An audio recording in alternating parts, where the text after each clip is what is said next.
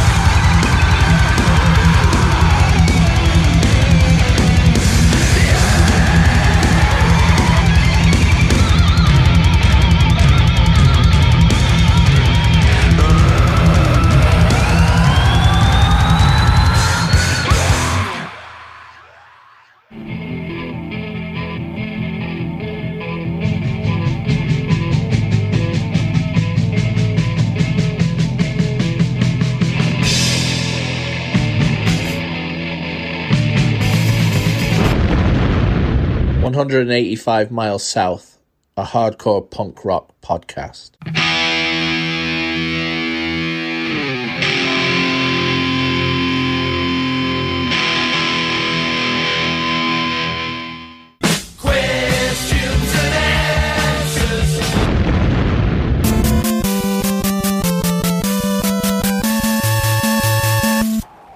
Introducing first, the challenger, fighting out of the hard corner. From St. Helena, California, by way of Buffalo, New York. Many have tried to stump him, he denied their vision. Blessed with the voice of Bruce, the attitude of Paul, and the spirit of Blaze, it's Jeremy D. Smith! And his opponent, fighting out of the core corner, from parts unknown, weight unknown, Reason he didn't pick Minor Threat in the Straight Edge Super 7, unknown. It is the reigning, defending, undisputed 185 miles south trivia champion of the world, Daniel. These questions are too easy. Sant.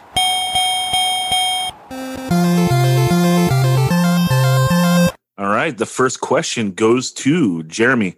Jeremy, in 1988, Bad Religion released their comeback album Suffer. What is the very next album they released the following year? Uh, after Suffer would have been No Control. A point to Jeremy. What's up? All right, I would- Dan. I would have said uh, against the grain, so I'm glad that didn't come to me. There you go. What's up? You got to know the three, dude. Those are the best three. Yeah, for real. Yeah, that's they are. I'll Suffer forget no- about no control because I always think I, I my three are suffer against the grain and generator. Okay. Well, generator is really good, but like the, I don't know, the it, the sound changes. It gets like that big recording. Yeah, but I love the sound of heaven falling. Well, I love that song. I love the song. the, the sound changes because the studio changes. West Beach Recorders moves a couple blocks away to a completely different building for um, generator. I learned that from reading the book. A point to Ben. Let, let's give him 1.5 points. Oh man, Always. And that's that's no points for me. Anytime it gets mentioned. All right, Dan, let's go to you. Uh, in 1989, RKL re-released their first seven-inch and LP on a German label called Destiny Records. What notable record label owner is depicted being harmed on the front cover? Doug Moody. A point to the champ. See, I thought this was going in like the RKL thing, and then I thought it was going to be what is the temperature in Dusseldorf, Germany right now? I ran out of gag questions, dude. I gotta I gotta spend some time brainstorming. okay. So hey, you're off the hook. All right, we go back to Jeremy for round number two. Jeremy, in the agnostic front song Last Warning, if you disregard said warning, what will you wind up with?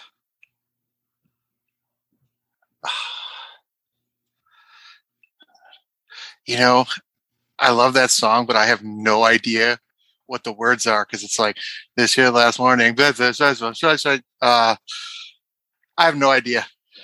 We go to Dan. The, I, uh, hey, these lyric ones are hard. I think I'm going to cut them all. They're really hard when you're put on the spot, but I'm going to say Jeremy and the person who avoids their last warning is going to be left with regret. point to the champ. What's up?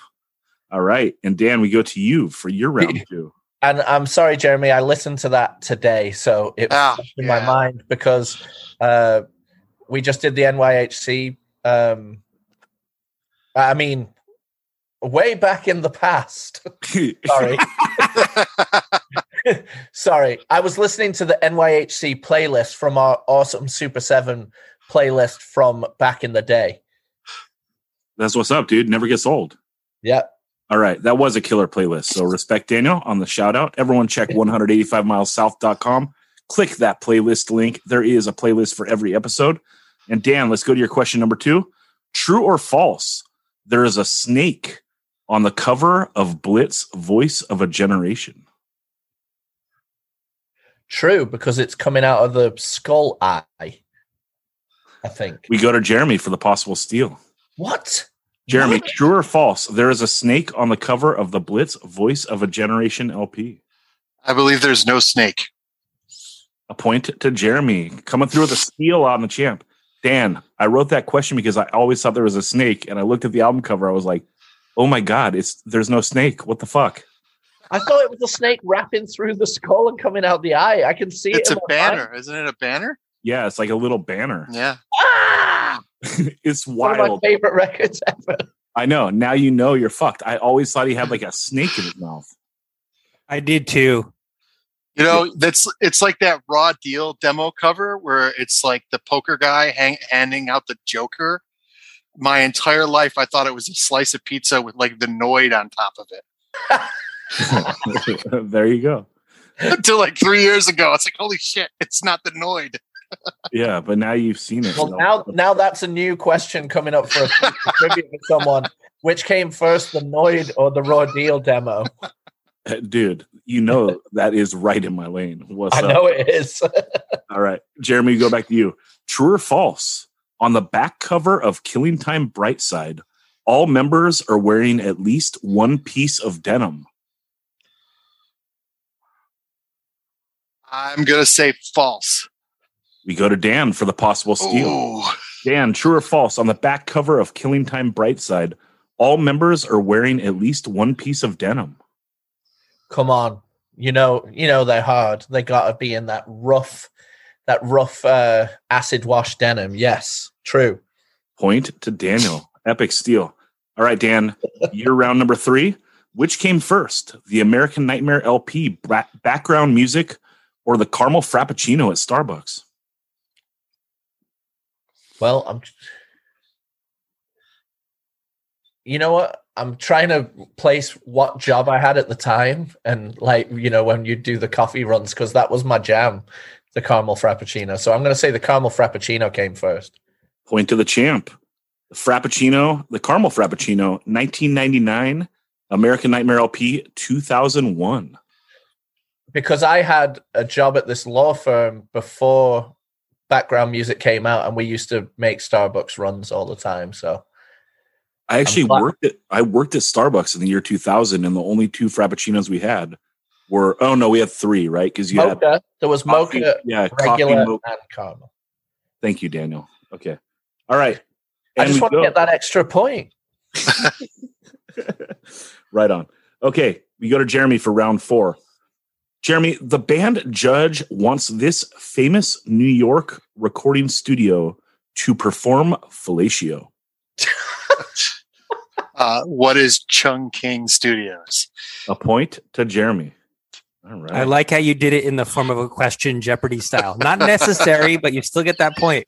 Yeah, that's true. That's true. Uh, see, Dan, that was the time to hit with that 1.5 joke. Jeremy should have got 1.5 for doing it in the form of a question. What's up? All right, Dan, we go to you. Your question number four. This pre terror Scott Vogel band put out a CD called 1000 Cries on Trustkill Records in 1996. One thousand cries is uh, now you've got me second guessing between the two Vogel bands.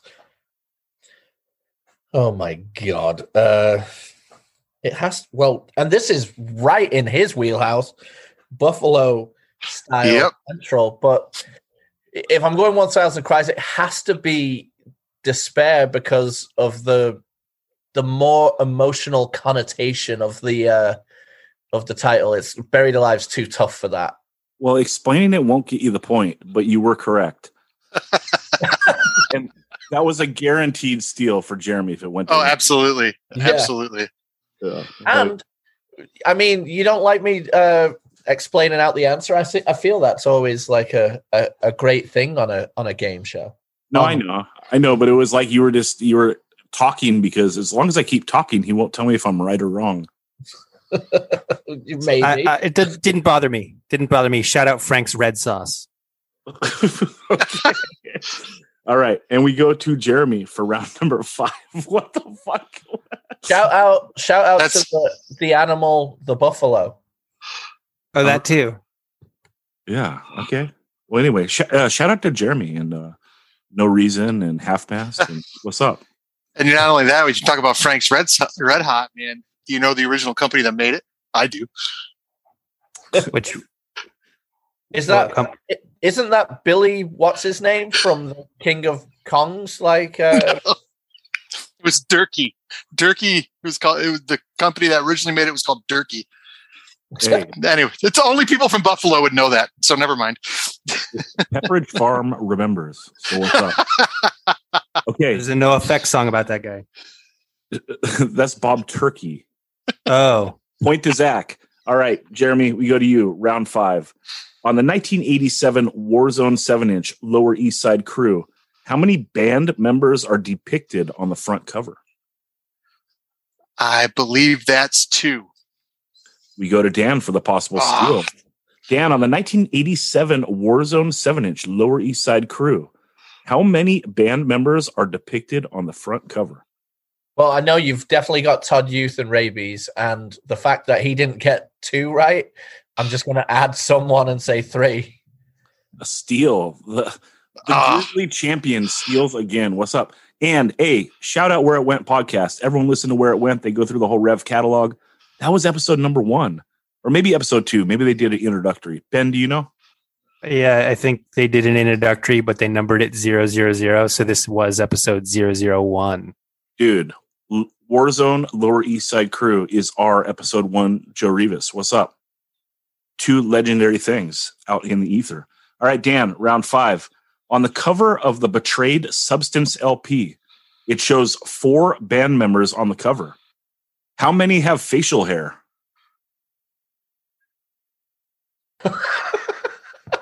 None. Point to the champ. All right. It's a posi band. They're not allowed beards. it's not the 90s, man. So what's up? All right. We go to Jeremy, round number six. This Western Massachusetts band put out a seven inch in 1983 on Radio Beat. If you had their name, you might need stitches. Deep wound. Point uh, to, point to Jeremy. Deep wound is the answer. And we go to Dan for your round number six. On the Clash LP London Calling, one song is a rhyme. What is it? Song is a rhyme. Oh, you mean the song title is a rhyme on Song title is a rhyme. Okay. Uh Jesus Christ. I've got to go. Brand new Cadillac. Then there's uh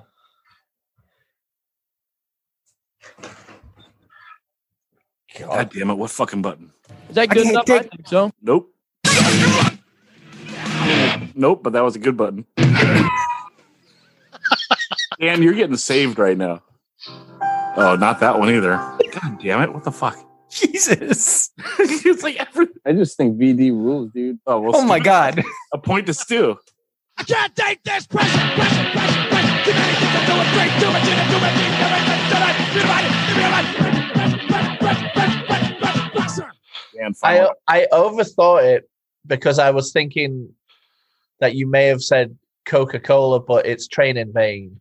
point But that champ. wasn't that wasn't on the original album, by the way. Oh, so blame Ben, our ESPN uh, fact checker guy. He did not catch that. No, it is on the original album, but it's not listed because they recorded it after the covers were printed. But it is Yep. on the original album. Oh. All right, you get 0.5 for that. Yeah. Shout out to uh, the champion Dan Sant from Ireland. All right, let's go to Jeremy for round number seven. The Integrity 7 inch In Contrast of Sin comes out on Victory Records in what year? Uh, that would be 1989. We go to Dan for the possible. Ah, damn. it's hard. Dan, the Integrity 7 inch In Contrast of Sin comes out on Victory Records in what year? 1990. He's the champ for a reason, Jeremy. Don't Yeah, feel, yeah. Hey, don't feel bad. He knows how to do this. Okay. Hey, I uh, Jeremy, I only said 1990 because you said 91. like, Yeah. Uh, said He 89. said 89. oh, he said 89. Okay, well then, Close enough. Yeah. I I, was on the cusp. I was on the cusp of saying 90 because that's when I bought it. But I, I, I, I was like, uh, it, it had to have come out before, but it, I, I was wrong. there was something uh, that sticked in my head about that seven inch anyway, just because of when we did the Clevo Super Sevens. It was discussed a lot yeah. about about the sea change of sound. So I knew it was like as the new decade began. For sure. Okay, Dan, let's go to you for your final question. In the Killing Time song backtrack, if you are the subject of the song who is taking steps, how many steps are you forward or backwards upon the completion of the song? So you got to add up all the. Is it like an equation?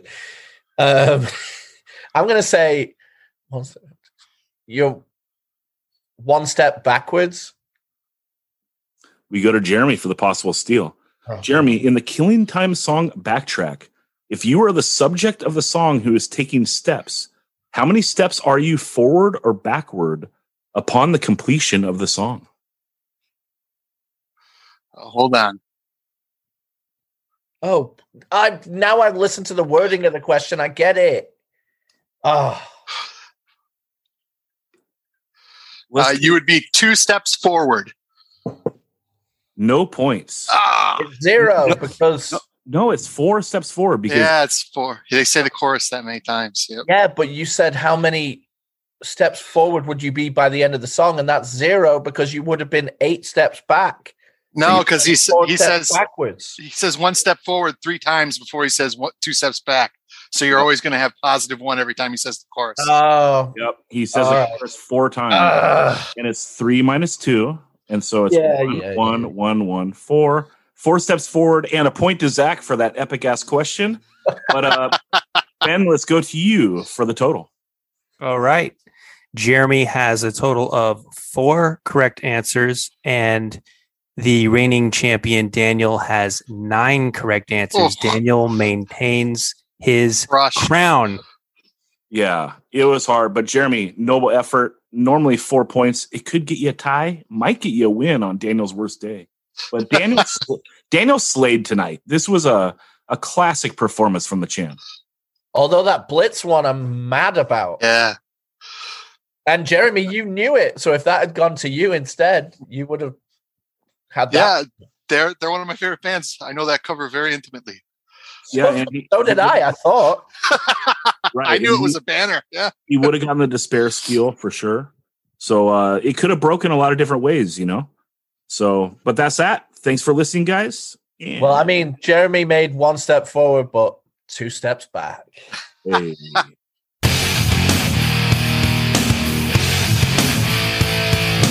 All right, we have Matt Henderson from the Eulogy and Madball. What's going on? Living the dream like we all are. That's what's up. I had a couple quick questions for you that I wanted to get out there. Yeah. Um, the tone on the song New York City on Set It Off is so wild. And like I've tried to recreate it and I was like, what is this? Is he palm muting?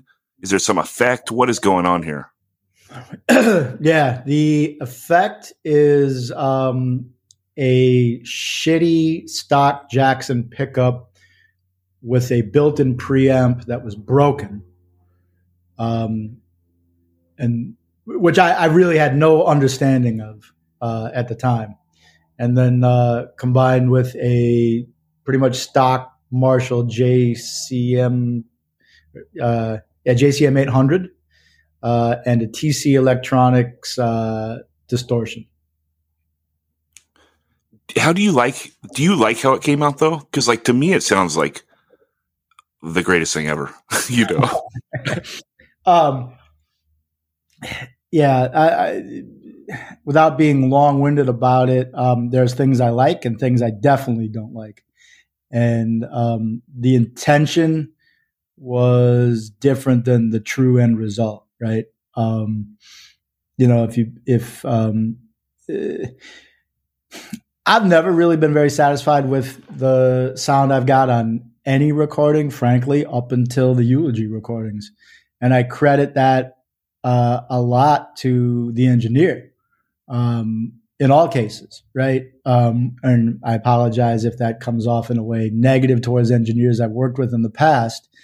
Um, but you know, I'm gonna I'm gonna definitely give a little kudos to Paul Miner uh, out here in in uh, Orange, California, at Buzz Bomb Studios. Uh, I'm, I'm sure a lot of people have heard a lot of his recordings, um, and I don't know, man. It's it's he whatever he's doing in terms of mic placement, mic preamp, um, and and EQ. I I never feel the need to direct it, and the sound that I wind up getting through the recordings with him just sounds big, warm. It's got the pick attack I want. It's all there. Other recordings, I've always felt like I've always had the same vision in my mind in terms of what the sound should be big, aggressive, strong pick attack. But there's always some negative qualities to it as well, right? Whether it be too low mid range, too harsh on the high end. Um, I always thought the harshness comes from really aggressively pursuing that pick attack, which you know that's a to me that's a Metallica influence, right? You know that chung, chung, chung sound uh, that that is critical to me for heavy music riff guitar play type shit. Um, so back to set it off, right? That was the goal. Um, you know, we were working with an engineer that had history with Normandy Sound. Normandy Sound in the late '80s had some amazing sounding recordings for uh, you know mostly New York hardcore bands. Um, and there was a you know there was sort of the standard uh, setup that was used as a part of that, which did include Marshall JCM 800, the TC Electronics, and EMG. Right, um, my Jackson at the time had what looked like an active EMG pickup, but it wasn't. It said Jackson on it. It was stock from you know the factory. Um, and part of my thinking too was I don't want I, I never wanted to do exactly what everybody else was doing, right? So I'm thinking, eh, you know, here's a little little switch up on it, right? I'll instead of using an EMG, let me see how this one goes. Um, but it kept making a lot of noise on me up to the recording schedule. So I took it to the local shop I was near in Boston, and the guy's like, ah, well, it's this preamp circuit board that's extra here within the the circuitry. Let me just pull that out. You don't really need it.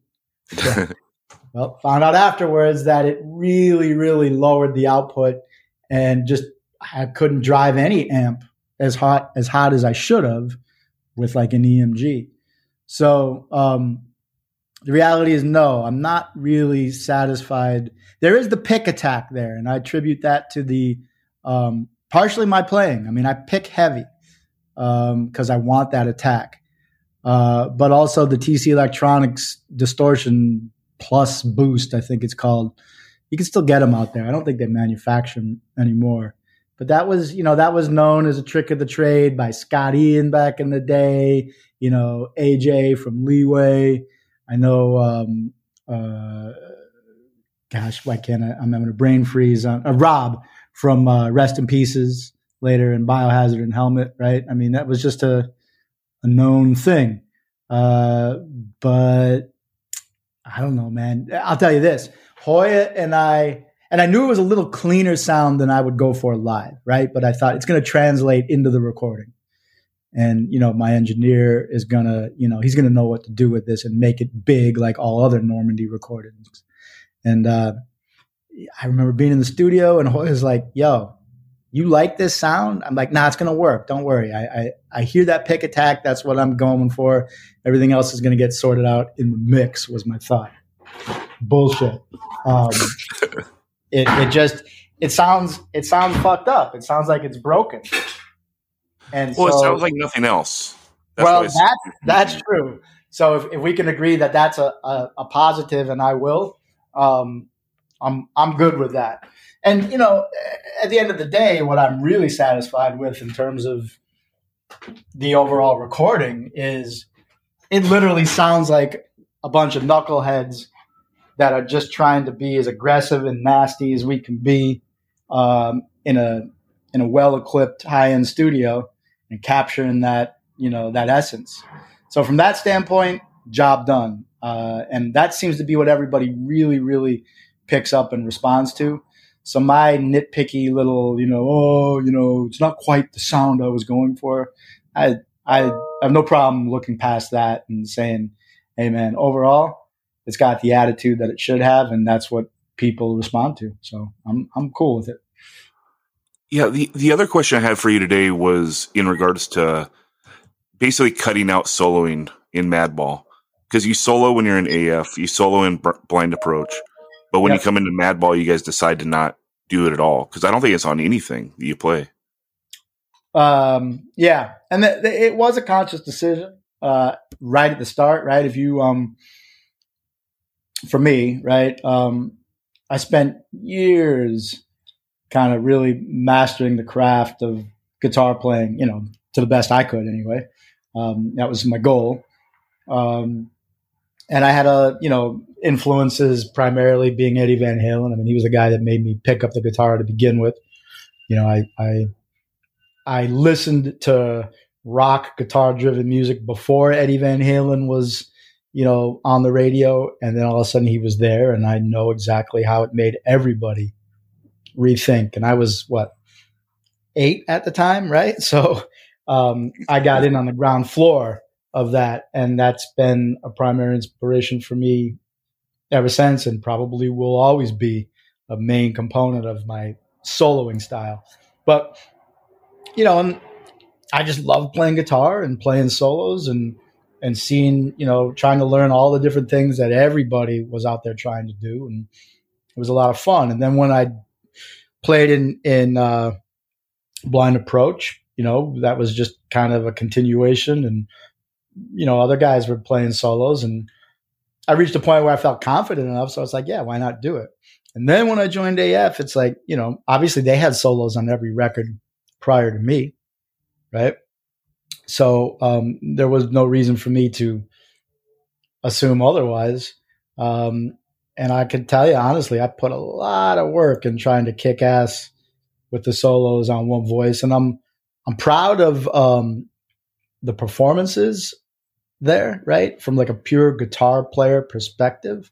Sure. Uh, but it, there was a lot of there was a lot of you know dynamics there at that point in like hardcore, for example. I mean, a lot of people today don't really know this because they weren't. Uh, a lot of a lot of people tell me they're fans of One Voice weren't actually around when that record was first released, and it was not well received. A lot of people thought it was too polished, it was too clean, it was too, you know, too whatever, and it wasn't, you know, uh, chaotic and nasty enough.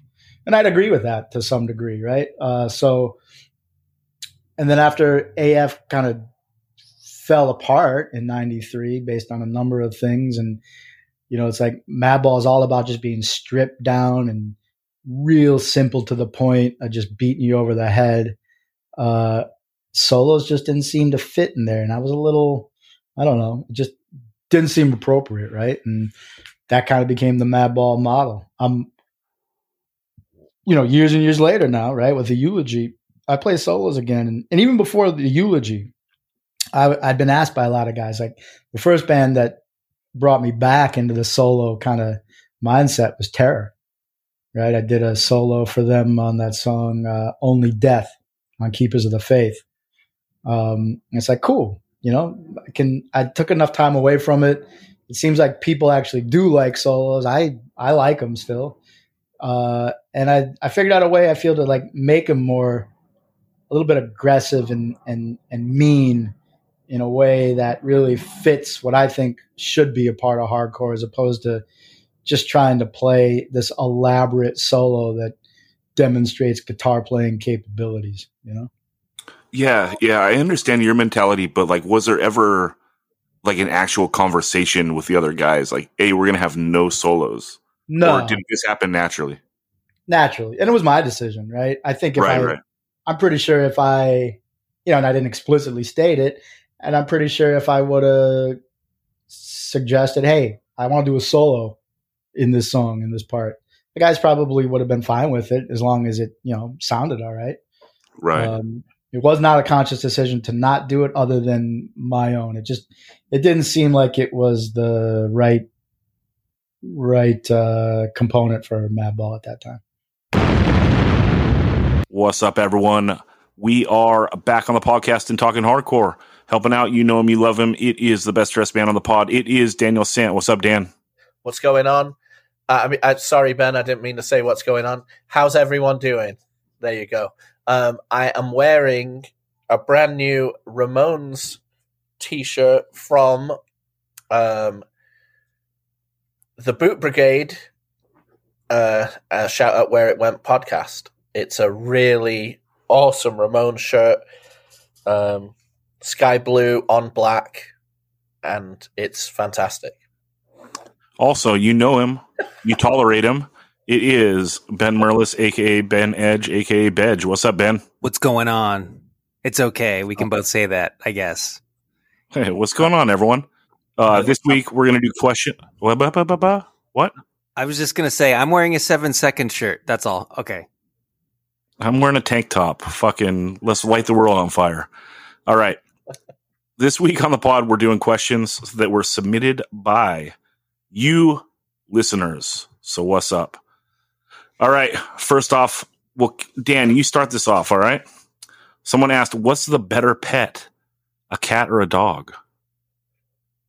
Um, well, I will say it go, it it breaks down to what your personality is. If you're someone like me who has the inherent need to be loved and and uh, you know have that mutual love going on, it's obviously a dog. A dog is the best. But if you're an independent, aloof person, maybe your nose held in the air, it will be a cat.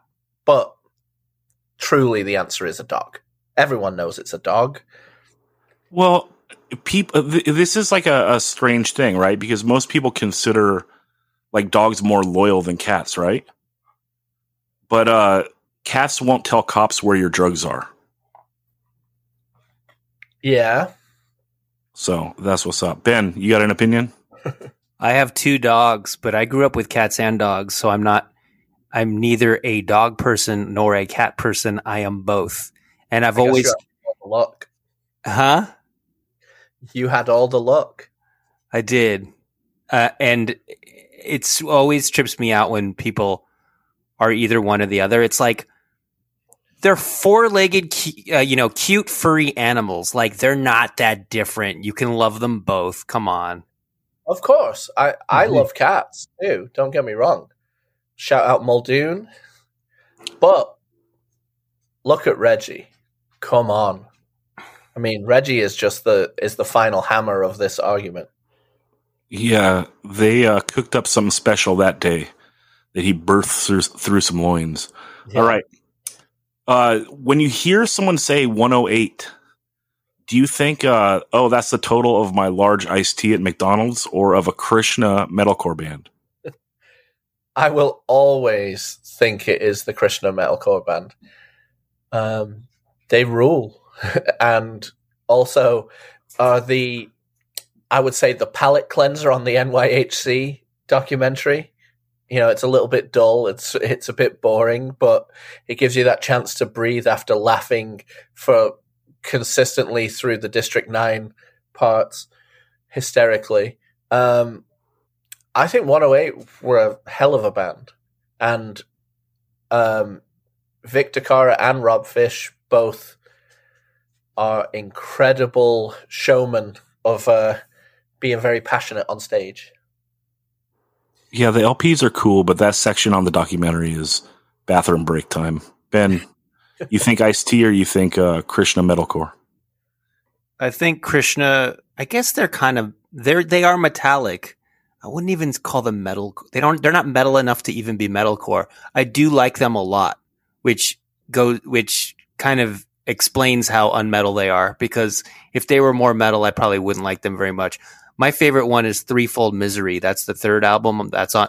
It's an official Lost and Found release. It's like one of the few Lost and Found releases that's not a bootleg. Um, that rec- that record is amazing. It's so heavy and hard and like, man, these guys have, have so much anger in them. It, it is very metal, and that's where I think we can uh, say that you pick and choose who's metal because it's really fucking metal. I guess you're right. me. It's got that that killer of the animal with all the ding, ding, ding, ding, ding, like the metal riffs going on. That's true.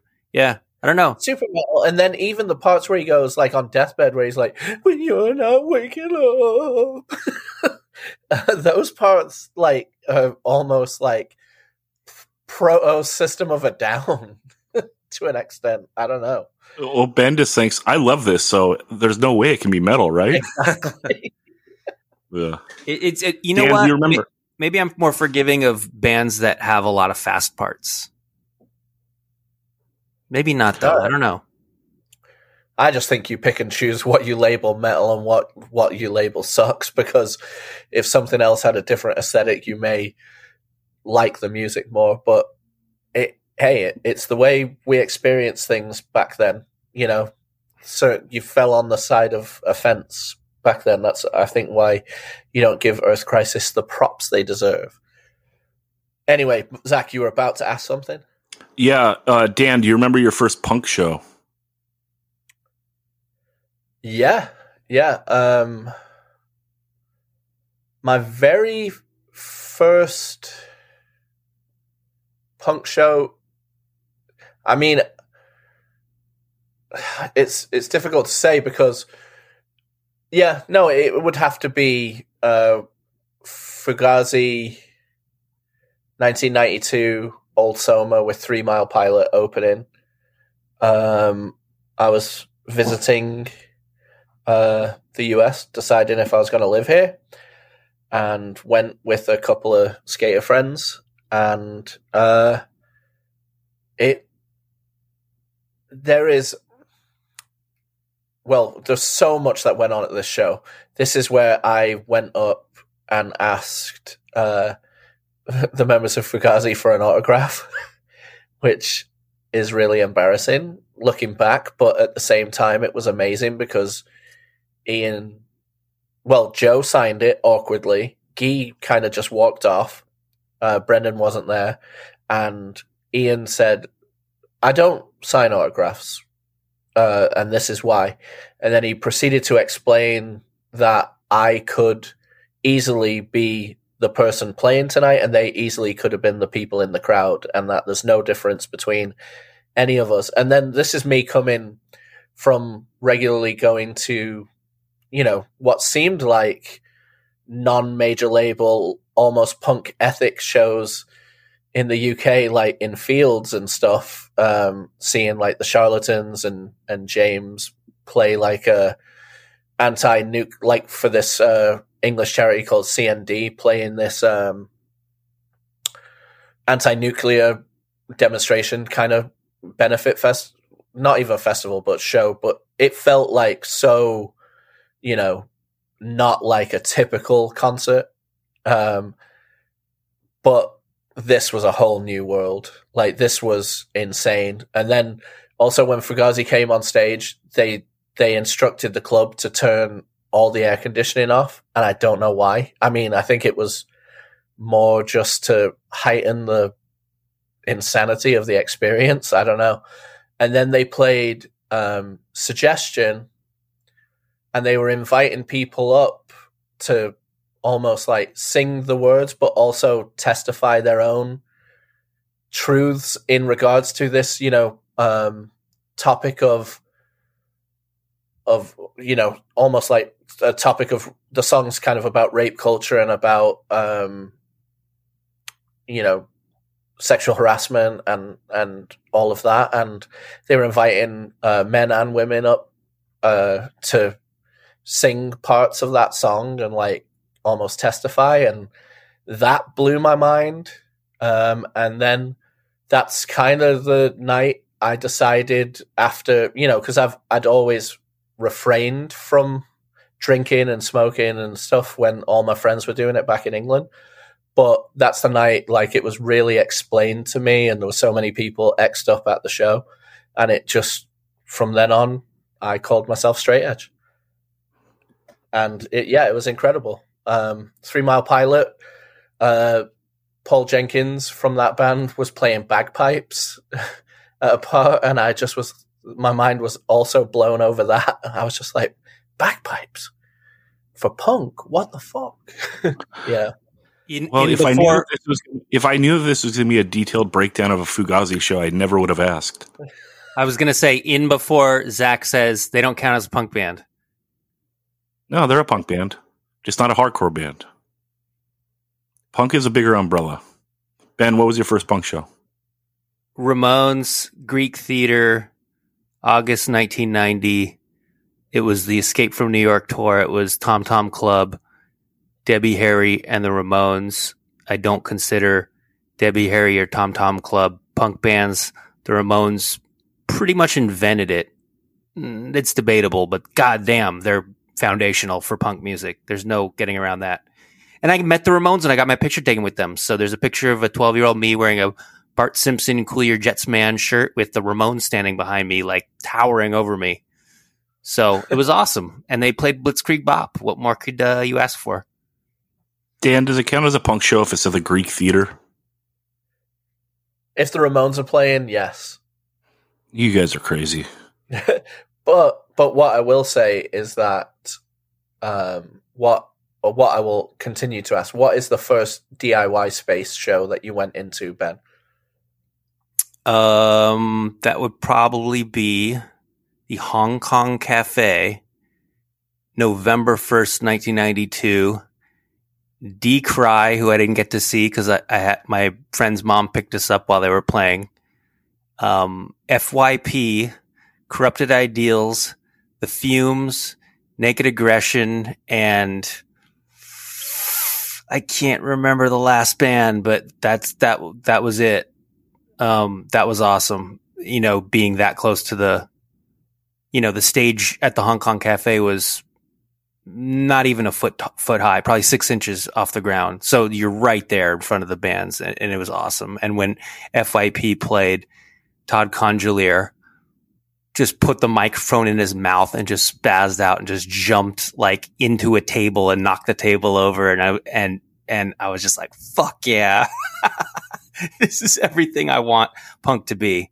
And we were, me and my friend were very aware that of the history of the Hong Kong Cafe and and how it had been this place where the Germs and Black Flag played in 1979 and Fear and all these foundational LA punk bands. This was where they played and and and we just thought, you know, we're standing in this hollowed ground seeing punk music in, in action. Oh, the other band that played that night was Econochrist. And they played a Germs cover. They played Media Blitz and they played it so fast and hard that the only reason I knew, even knew they played that song is because I looked at their set list and it said Media Blitz. And I'm like, the Germ song? And they're like, yeah. Ben, what year did that club close? Do you know? I believe summer of 94 because some skinheads lit a fire in it. It, it was above a Chinese restaurant. Shit. Bummer. Yeah. Zach, how about you? What what was your first? I don't remember, to be honest with you. I remember all the flyers that I could have gone to when I was like 15, like when Joe's band would play, like Burning Dog and stuff. They were playing around Ventura. But uh, I just had my first girlfriend, dude, and I was like mesmerized. and then uh, it wasn't till we broke up that I started going to shows, and I never found true love again. That's not true. That's I know, I know. Yeah, I don't really remember. I I was kind of a poser in the way that like I started a band and I think that like the first couple shows I may have gone to were like the first couple in doesn't matter shows that we played like either in a garage or a backyard or whatever, you know? I Yeah, don't really I- remember. It's interesting Ben brings up FYP because that was like the second time ever I went to the Che was FYP were playing with um, Gehenna and uh, a bunch of other bands for the Winter Noise Fest. Um, and I remember just thinking like, oh, this band is horrible. but it w- there was so much more controversy anyway because Gehenna broke up that night and I was like the young like hanger on with with Don and Don took us to Don Carlos afterwards and we just sat there while Gehenna broke up all around us uh, because Mike Cheese had slapped Death Metal Dave from the Locust. He wasn't in the Locust at the time, but he'd slapped him uh, because I don't know something about time time slots and who was supposed to play when. But I do remember Gehenna played Best of Times cover that night, uh, the Chain song, and it was fucking cool. And Gehenna were just brutal and amazing. And this was the first lineup where uh, Steve Miller was playing guitar, uh, playing drums, and uh, our friend Rich was playing bass. And to loop it back to my first show, Rich had bootlegged a ton of tickets for Fugazi at that Soma show. And I just kept seeing people getting pulled out of line because they didn't have the like black light, like official Soma thing on the tickets. And so he'd sold maybe like a few hundred of them, and so many people were getting kicked out of the line. Well, let's circle back to Gehenna. Was this the night that Mike Cheese stabbed someone with a frozen taquito? no, that was yet to come. No, that, that, that never happened. I made it up. I, I, I would believe it happened.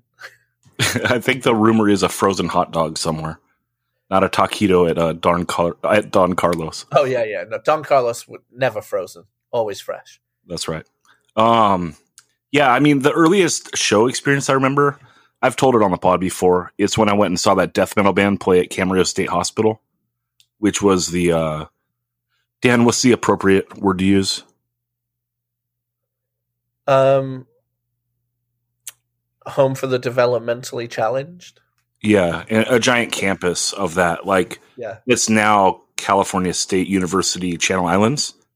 It was whatever Dan just said, and it was wild. Um, but I've told the story, so hit those archives, people. Or uh, if you guys don't remember, hit me up. I'll tell it on Patreon. What was your first first actual like concert where you got dragged by your parents, or maybe you went alone, like mainstream shit? Well, I remember being there, but I don't remember the experience. I think I just fell asleep right away. My parents took me to see the best uh, campfire music musician ever in 87, I believe, at Ventura County Fair, uh, which would be Santana out there for the people that don't know. Their campfire music. I thought you were going to say Bradley Nowell. No, although I saw him when I was 16. So Yeah. after I'd attended a punk show. So, but yeah. Okay, let's move on. Uh, what current band could you see yourself being fanatical about if you heard them at age 17? Ben, do you have one that uh, stands out to you? Current band. Wait, say say repeat the question. Yeah, name a, a band that is currently out right now that if you heard them when you were 17, you'd be like, oh my God, mind blown. This is my favorite band. Well, I think like that band Eco Strike sounds like Strife to me, and I liked Strife when I was 17. So I guess by that logic, I would have really liked Eco Strike if I had if that had come out and I had heard it when I was 17. But beyond that, I can't think of um like a better answer. Like maybe I don't know. There's I definitely hear like 90s like the whole 90s hardcore throwback sound is pretty popular right now.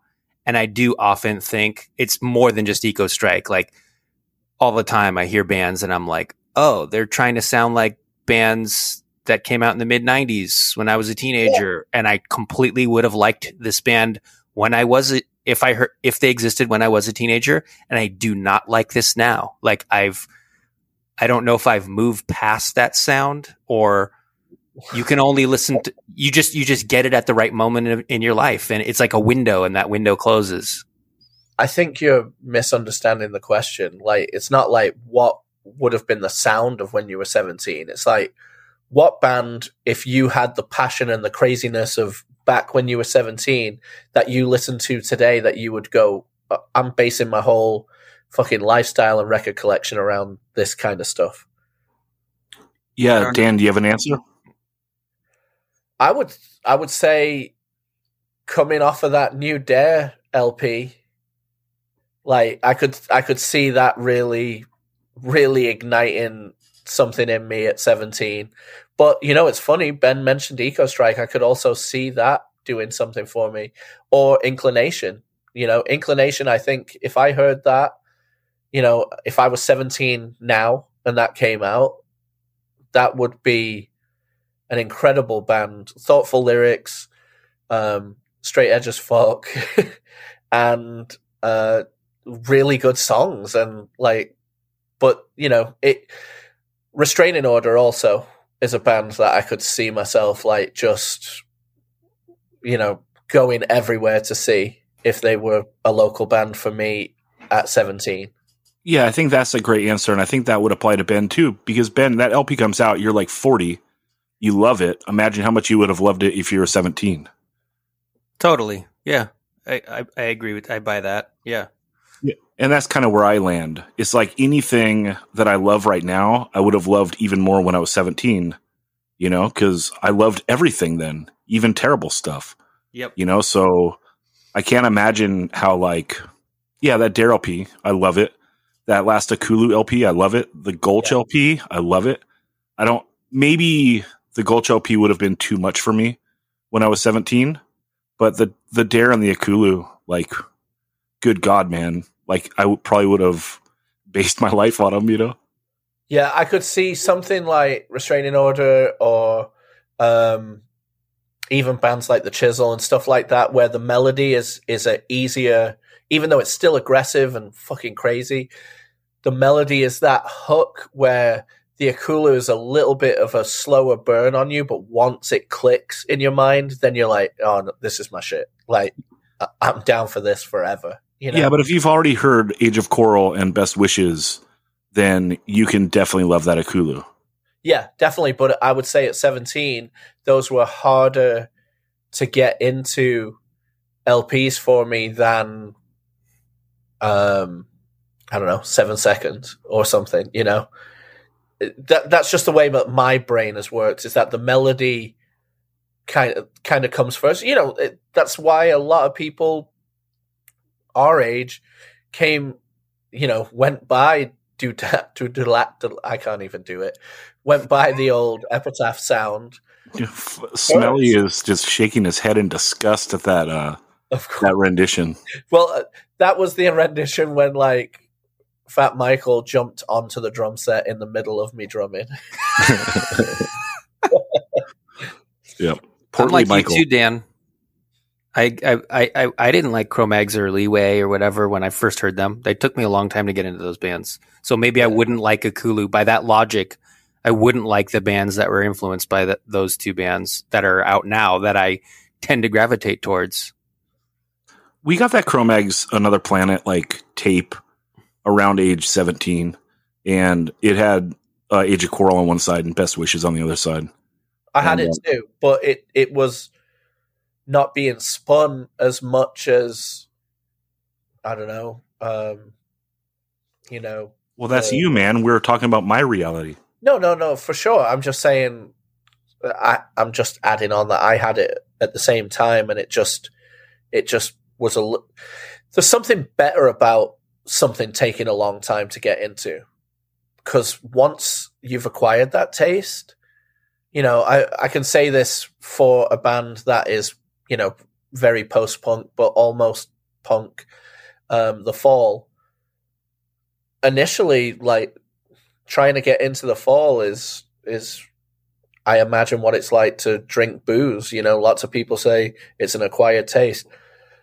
Um, you end up not liking it at first, and I feel like some elements, especially of Best Wishes compared to Age of Quarrel, were like kind of like that. But once it clicked, it's like this is the best stuff I've ever heard, and that's how I feel about the fall as well.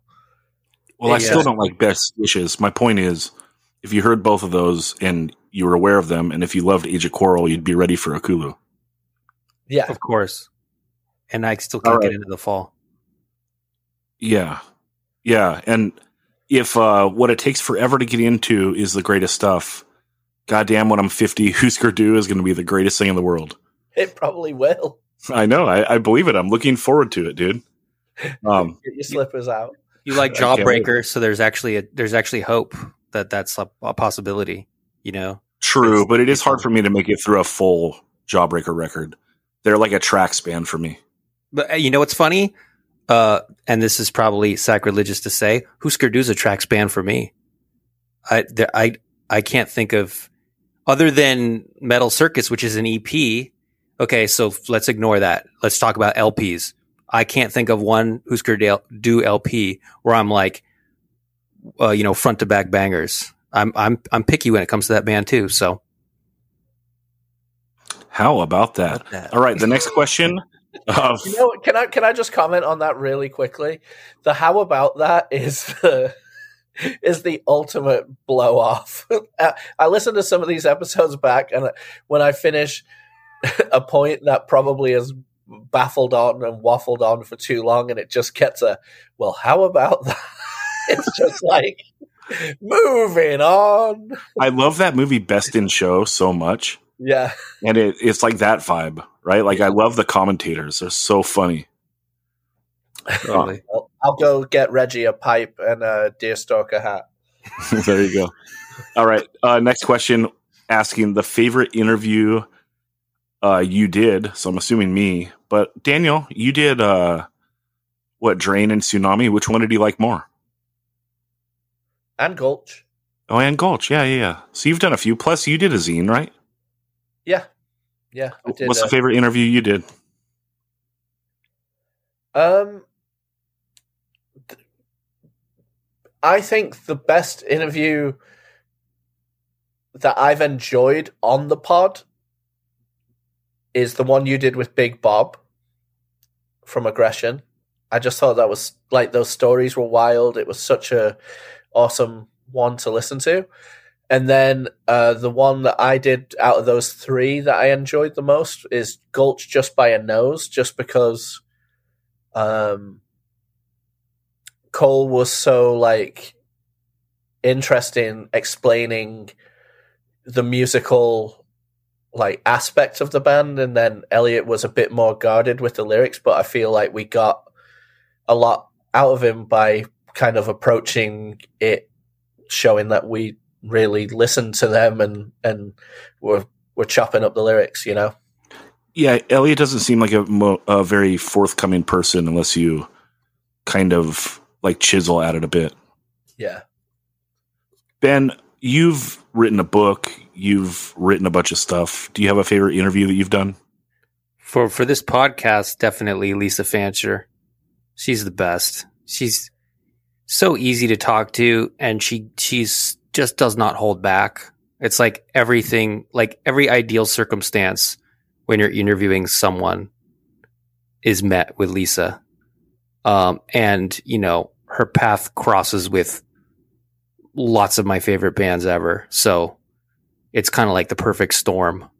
Um, I in- will echo. I will echo that interview you two did with her is just as up there with the Big Bob one, and also the Rick Agnew one uh, that you two tag teamed as well is up there. But yeah, continue about Lisa Fancher. I just wanted to co-sign that. That is such an amazing interview. Uh, yeah, that might have been the first one that me and Zach tag teamed ever, and that might have been the first tag team interview period on uh, 185 miles south. Is that correct, Zach? Um, I think so. Yeah. So it set the standard. Like we knew we could do that. We, we knew we could both two people could interview one person without s- stepping on each other's toes too much, and and and compliment each other. So Yeah, and it was nice because you you did all the homework. Yeah, totally.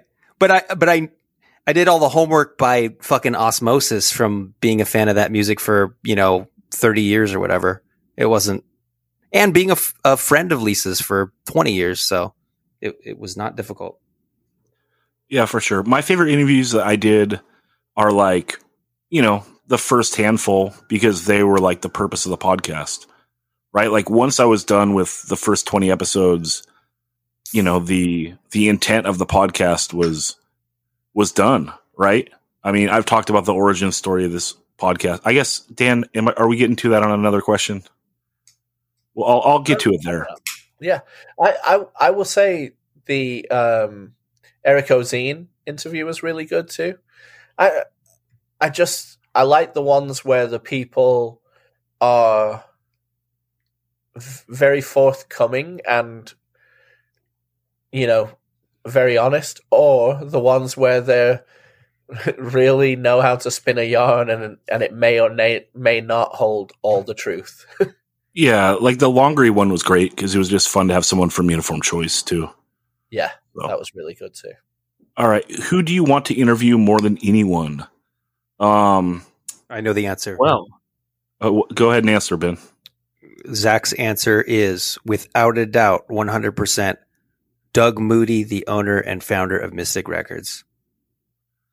Yeah, and that gets asked here several times. Um, it gets asked again any update on a Doug Moody episode, and also any closer getting a Doug Moody interview. What else is a bucket list guest? So I will delete those as I think about everything. Um, yeah, I need to get Doug Moody. I talked to him probably two months ago the last time, and it's just I think if if you guys ever get to hear an interview with him, you will understand he's he's like just an old school guy with like a gift of gab that that talks and talks and it's kind of hard to nail down. Um, and so when I reach out to him, we talk on the phone for an hour, and then he calls me the next day. We talk for another hour, and then he calls me the next day. We talk for another hour, and the whole hour I'm just trying to get him to agree to a time that I can record him, and it never happens. And by the time we have those three conversations, I'm so burnt out from the process that I take a few months off, and then I'm like, I need to do this because he's 93, and I need to get it done. You know, I hope he lives to be 110. You know, but the reality is 93 is is getting up there, right? So hopefully sooner than later. Dan, what were you saying? 93 to infinity. Shout out Souls of Mischief. What's up? Um, other bucket list people, I want to do Dubar, of course. Yeah. And I don't know. Like, keep in mind, everyone, like, I've only interviewed California so far, right? Every single interview has been someone based in California. So I'm going to stretch that out a little longer and then we'll open it up. But uh, we'll see. We'll see. Also, like, I've been enjoying doing the, uh, the more conversational podcasts recently because there are so many hardcore podcasts right now. Like, you know, I'm not one of the first, so I'm not trying to like say that at all. But when I started this podcast, there was a lot less. And now there are so many, and the majority of them are doing like the interview format. It's just kind of out there. And so, like, I'll talk to a guest that I'm interested in and start scheduling. And then I see them pop up on like two other podcasts. And it's just, it is what it is. It's great. I love everyone's story getting out there, but that's that's the main reason that I've been shying away from it a little bit. Just you know, when people start the podcast, they have so much fire in their belly and they're doing these awesome long interviews and they're kind of doing what I was doing before. Right. So now that there's someone like kind of taking up the uh the space, I'm trying to like exist in another space. So that's that. But I would love to do Pat Dubar while I'm still doing uh California. And I want to do Matt Domino from Infest. I've been in touch with him we will do that at some point soon, as well as Clifford from Blast. Um, those are all big ones that I want to do, and we've been in touch with all of them. So hopefully they all happen. Dan, you have a bucket list of people? Um, the Pat Dubar one would be really interesting. Uh, I th- I would love to hear. You know, you always hear the other side of what it was like to work with Wishing Well. Um, I'd love to hear his version of things, and then I'd also just love to hear early OC defender of the scene stories, and and also uh, I'd love to really hear a lot more about the production choices on um, Screaming for Change. I don't know. I think that would be fantastic uh, if we're still keeping it within California. You know, I'd love to hear um, someone else, uh, f- maybe like Todd or Steve from Unbroken, for a, a, just another perspective on my favorite stuff. Um, and then if it was going, if we're going outside of California, well, you know, can't can't beat uh, speaking to Ian MacKaye. Yeah, one other uh, one other interview I really want to do is I want to do the zeros and I was in touch with them maybe a year or two ago, like kind of close to the start of the podcast. And they're a 1977 punk band out of Chula Vista, California. Yeah. So it's like that legit first wave shit, which is like rare to get. And so I want to get that on here. Ben, do you have a bucket list of people you want to get on the pod? Any anyone who was in Minor Threat, and I've I've heard all five of them interviewed on podcasts and they're all very fascinating, very intelligent people. And, and it, I think it's, and I try to piece together and visualize like, okay, I've heard all these five people, these five people talk individually. Can I imagine them 40 years ago in a van together, like basically screaming at each other, like not getting along at all? It's like, of course, they're so, they're all such strong headed people. Um, but any any one of those people would make a, a great for a great interview. You know who- else would be quite good or would be amazing to listen to? Would be like uh, Doctor Know or Darryl Jenifer or Earl. Like that would just be so cool to hear the perspective of those people from everything they had to go through and then hearing about the move to New York and all of this stuff and and then potential, you know I mean, the documentaries show you some things, but I would really love to hear like on a personal note stories from them. Yeah, right on. That would be great. Um, we will get to everyone maybe if I don't quit first. Um, let's see. I'm going to jump ahead a couple questions, then I'll circle back because I have this one queued up. Someone asked, "What is the ill repute kicked off the bus story?" Uh, this is a reference to a song that is on their, I believe, 1997 album "Bleed." And you know, I had to consult with episode one, the legend Joe Rivas, to get those facts. All right. Joe says, Ha, the bus radio station. So it's actually B U S S, not actually a bus like uh, you're taking public transportation. The programming director was a dude named Aaron Stipkovich, who also fancied himself as a recording engineer. He recorded No Motive and Ill Repute demos for Cynical and Bleed. They hated them. The dude got mad and told Tony he'll never get play on the bus. There is more detail, but I can't remember off the top of my head. So there you go. And I remember we used to, uh, this guy kind of used to be in the Nard vernacular, like, hey, Aaron Stipko. And uh, I think he put out a CD comp at one point. You, uh, like, good luck tracking it down. But uh, yeah, I don't remember anything about it except it might have had like a no motive demo on there for some era. And I think maybe Josh Ortega and Todd Jones's band, Good for Nothing. But uh, I can't really remember. But yeah, so hopefully that answers your question. And moving on, uh, someone asked us, "What is the best show you ever attended or played at the Showcase Theater?" Dan, let's go with uh, attended first. um, attended. I know the one that just sticks out in my mind just because the lineup was so sick and it was uh, really just an amazing uh, thing. Probably was Good Riddance, AFI, Strife, Sick of It All in 96. January of 97. Oh, 97. Okay.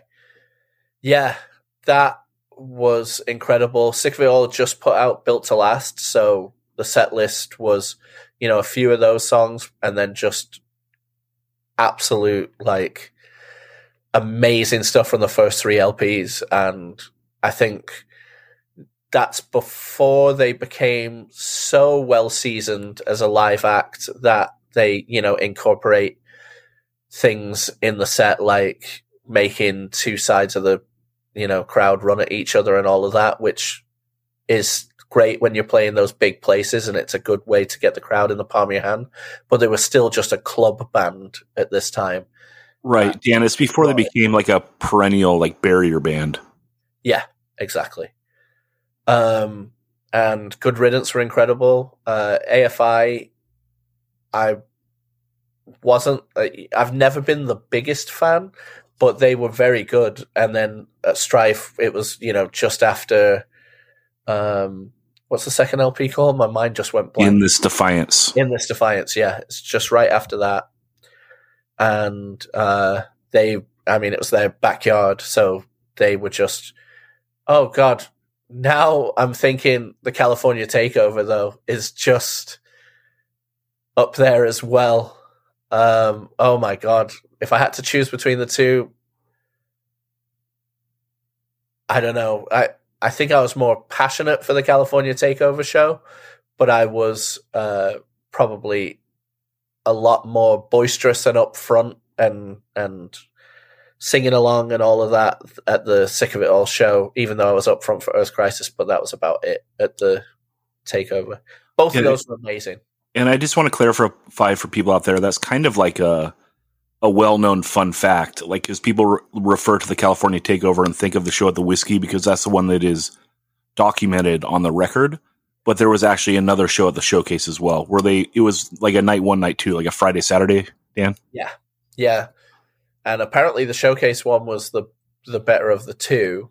Um, from the people in the bands, they say that, but well, the Showcase is a way better club than the Whiskey. yeah, without a doubt. Um, I was at the whiskey then- show. best show played. Well, let's let's do let's Okay. do all our favorite shows attended. Yeah, Ben, you have a Showcase show that stands out to you?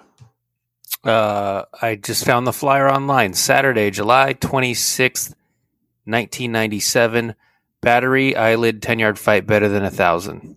Um, and the reason I think that is a significant show is because it was like kind of like I got into straight edge hardcore. I probably told the story on that second wave youth crew um episode. So go back and listen to that one. But base long story short i i got into all these like 80s straight edge bands in like 91 which is like the worst time to get into those bands is right after they broke up. So i waited the longest for for a band like 10 yard fight to come along.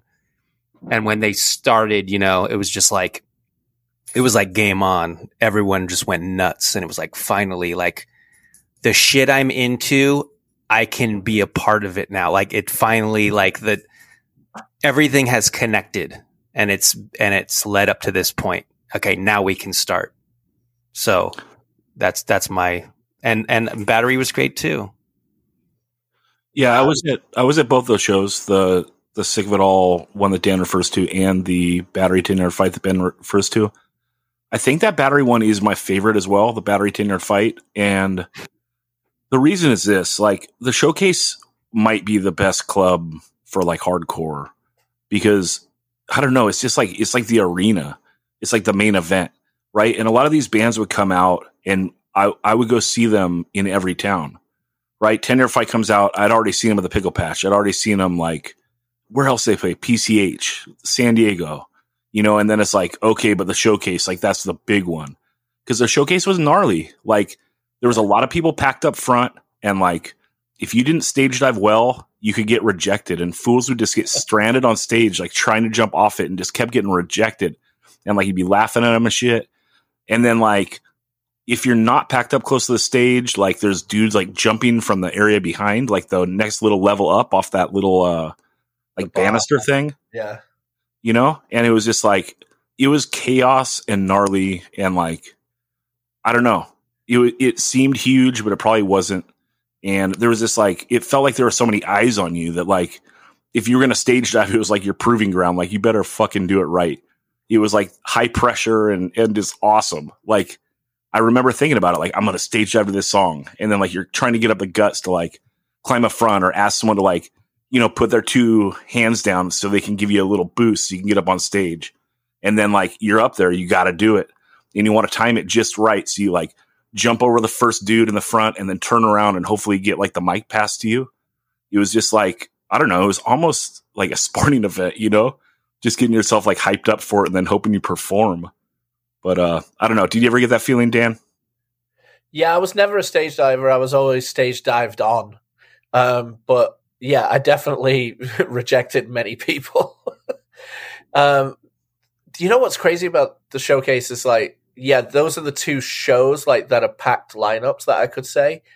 Um, but I was at the one that you two were talking about, and it was awesome. And we were heckling the shit out of Ray Cappo because he was doing this like ten minute like yoga stretch on stage during their intro, and it was just so corny. Um, but that's also because it's the first time I'd really seen him out and about since his, you know, I'm coming back to hardcore type thing, you know, post shelter mantra. Um, I would say there have been a couple of just sets like that have been amazing at the time too. And also, if you saw a Throwdown in their pomp at Showcase, that was epic. Even if you necessarily aren't necessarily into the music, like just the and you know it, it looked really bad if you didn't know what the crowd was doing because you know throwdowns mosh parts were all like on the china cymbal. And the crowd would do this arm motion like they were hitting the china for the thing and it just looked like a room full of people zeke island during a throwdown mosh parts it was like what? Um but i would say did ben were you at the show that was snapcase and refused No, I never, I, ne- I never saw refused. Okay, that's one of the the sets where just a single band I was just like, "Oh my god." Like he did this uh, Dennis the singer did this thing where he jumped up on the drum riser and he was facing the drummer and then the music cuts on the on the song. He threw the mic over his head backwards, turned around, did a youth crew jump, caught it and started screaming when the music came back in. And I was just like, "Holy fucking that's like you know, some amazing Mick Jagger shit. And Yeah, that- That dude practiced in the mirror. You could tell. oh, but it but it it I I was impressed. And then I'm sure Zach you were at this show, but when Madball came back for the first time, like after I think after Freddie was out of jail, and they played and they opened with Set It Off and someone like I think three people went off of where the merch is upstairs on the upper level, like doing flips right as Set It Off like came in. It was fucking crazy. Yeah, also another standout band that would play there kind of in the way that Daniel was talking about Throwdown. When Death by Stereo was at their peak, Oh yeah. it was out of this world. And they're a band that I always listened to and knew they were great. And then I would see them and I was like, oh my God, they're even greater. And they just never resonated with me. I never got into it. But like, good God, time and place, like Death by Stereo showcases like apex level shit. Um, and then another one off that I thought of, which is kind of funny because it just, it kind of just shows how much I loved hardcore in like whatever year this was, probably 98, 99. Uh, I went and saw that band Grimlock play there, which is funny because I saw him like the night before at the Pickle Patch. And then I was like, I gotta see it again, dude. What's up? and now this is like a band I just don't even listen to anymore, you know? But that guy was a wild man. And I remember he like ran up to like that upper section where like the merch was and then like climbed down from it like head first.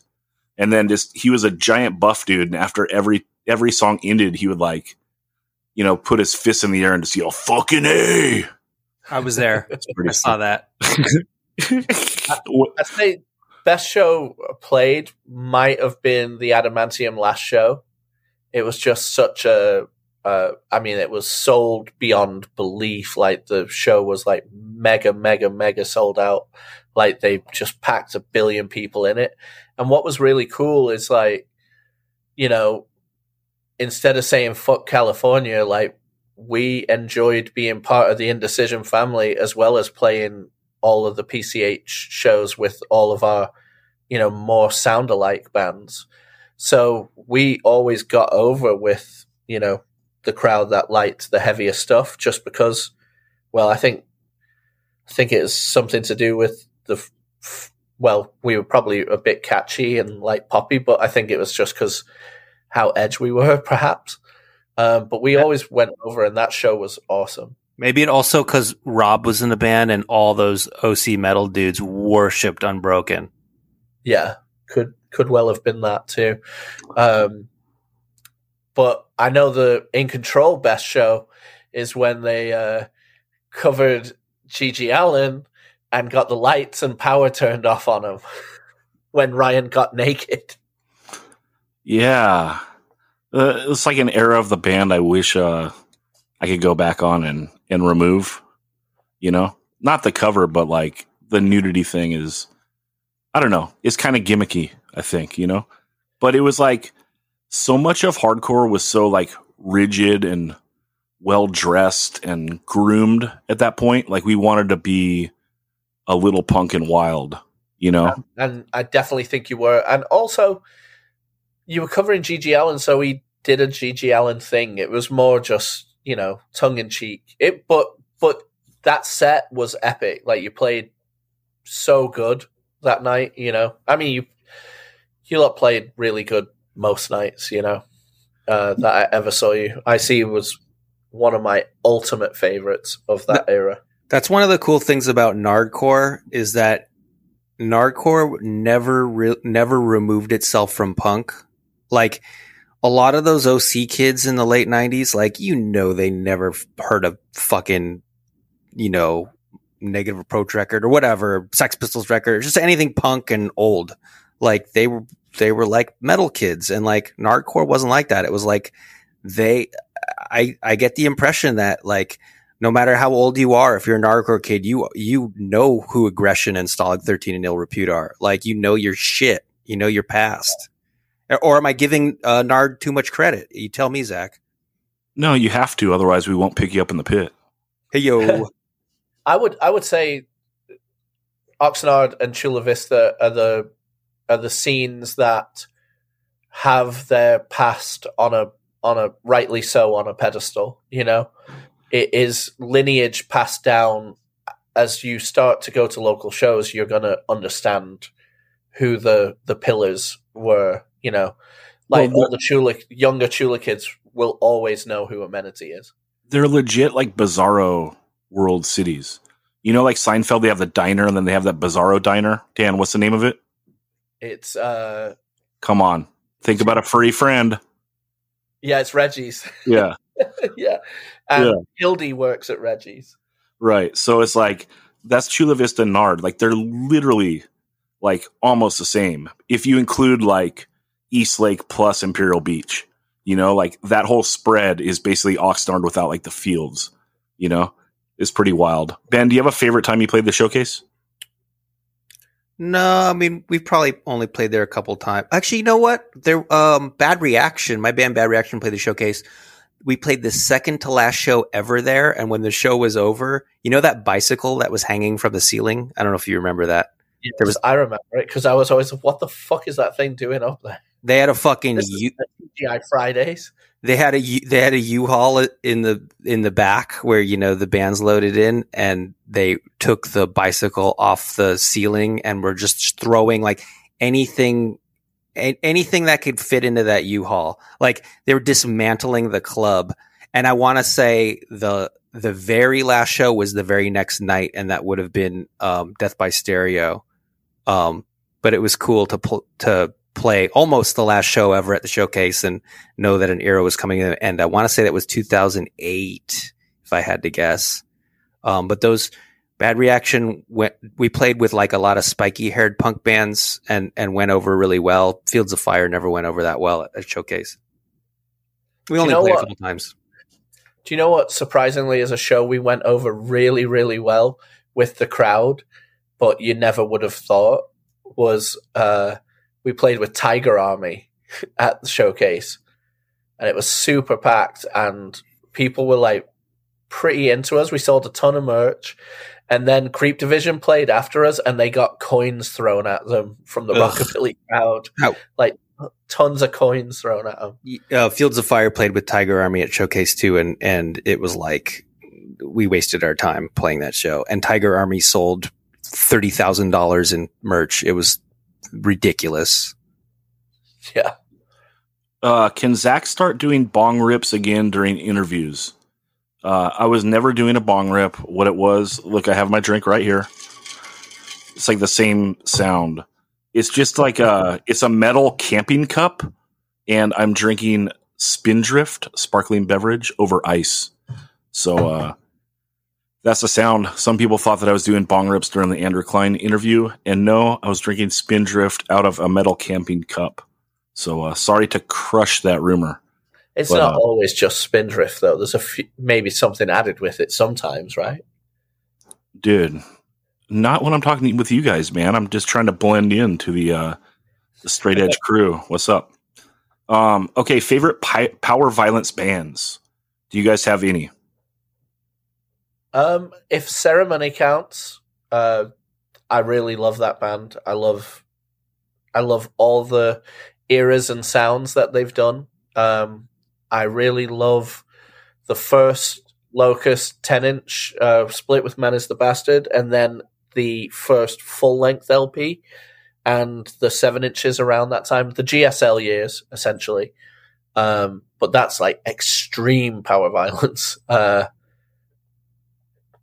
but you know, of course, Infest. Right, Ben, you don't like any power violence, right? Correct. Yeah, I'm a poser of the genre, just like I am of uh, death metal, black metal, trip hop, and many other genres that I love. Certain bands, uh, I like Infest. I like Crossed Out. I like, I don't know. I liked Spaz for a minute. I like the Ceremony record, the Violence Violence. I don't know what else. I also get confused, like what is power violence, what is grindcore. Yeah. Um, Scholastic Death, would you count them as power violence, or are they more just straight ahead, like dirty sounding hardcore, done by the power violence dudes? I don't know. They suck. I like that demo. Well, Max Ward gave In Control a bad review in MRR, so know, he, he can fuck himself. you know, we're 20 fucking years old just trying to do the thing, dude. Fuck you. Plus, fuck MRR, period. but also, um, you send your shit in to be reviewed. Like, if it comes back as a bad review, it, it, it, it is part of the game. But you know, we we handle things differently on one eight five.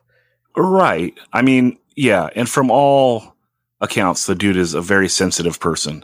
It Yeah. didn't take criticism very well. So check yourself, dude. You know, we're just doing our best. And there's, I don't know, whatever. Like, yeah, okay. That was a silly tangent to go on. Hey, I'm not mad. It's, it's 20 years ago. uh, okay, let's wrap this up with this. Did straight edge ruin hardcore? Dan, I know your answer. What's up? X no X. Ben, contextualize this one a little more and give your answer. I can't even wrap my mind around the question. Like the like, so my I mean, minor threat is so close to the beginning of hardcore that it's like, so anything that happened in hardcore before minor threat put out their first seven inch was that was that good, and then they came along and ruined it. It was like, Uh, I, I think that like you're not really counting that. It's like did I don't know because that's like so early, right? And and straight edge bands, they weren't living like minor threat, right? Um, Well, let me address. I'll address it, and you guys can go off what I say. Okay. At least in California, actually, you know what? Like, so the United States and maybe punk in general, like the late '80s are kind of a weird time, you know. And without straight edge hardcore, it is a really rough time. You know, like there are certain like hardcore punk bands that put out good LPs in the late 80s, but not as many as like what the straight edge bands do, right? Like um Final Conflict, they put out a LP in 87 that's great. RKL puts out an LP in 87 that's great.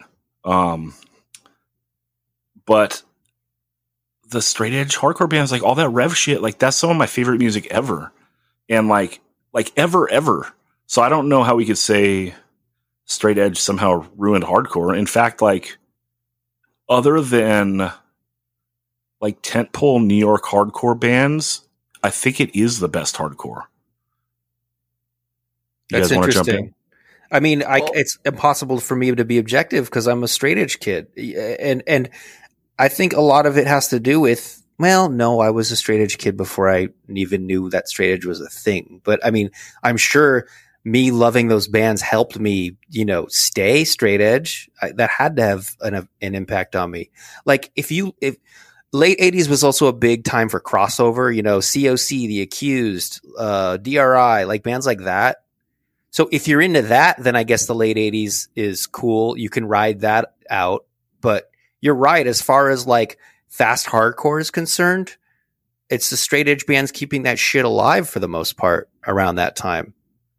So whatever. I mean, Yeah, I mean, like, who sounds the closest to Victim in Pain and Negative Approach? It's like the straight edge hardcore bands in the late 80s. You know, like they're doing it. Dan, what's your take on this now? What is hardcore? Hardcore is a sound, but it is also an undeniable feeling and community, right? What has helped spread this all over the world to be an inclusive and exclusive thing throughout time since the minor threat 7 inch straight edge it has enabled lots of people to make friends all over the world simply because of being a hardcore kid and a straight edge kid.